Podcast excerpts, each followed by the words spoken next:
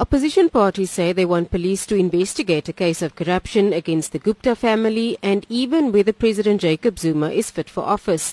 The DA spokesperson on finance, David Maynier, says they believe there is a case of corruption to be investigated. By disclosing that the Deputy Minister was offered the position of Finance Minister, that the Deputy Minister was essentially offered gratification, and that amounts in our view to prima facie evidence that there was a corrupt act.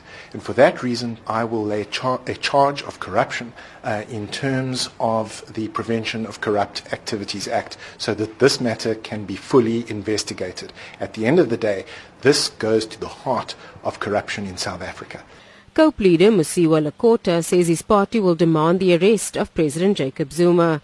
This latest really tips the things over. As the Congress of the People, we are going to ap- approach security services of our country. There must be arrests effected to save the nation.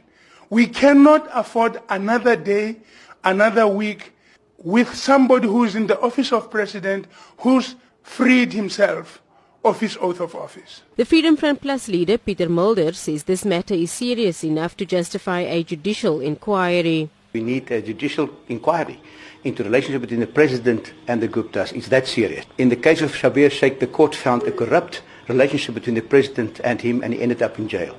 Now, I don't want to say what this relationship is about, but let's investigate and make sure that this is not the case here before, for the benefit of all in South Africa. The EFF has indicated that they will not take part in an oral question session in the National Assembly today, where Zuma is scheduled to be present.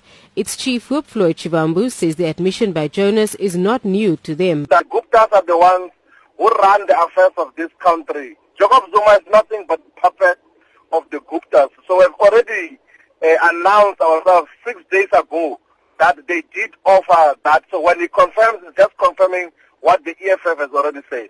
The ANC spokesperson Zizi Kodwa says the party's National Executive Committee will discuss this matter this weekend. We'll expect the National Executive Committee that sits over this weekend in its politi- in overall political discussion to reflect on these issues because they erode the authority of the ANC, the authority of the president in determining and making these decisions.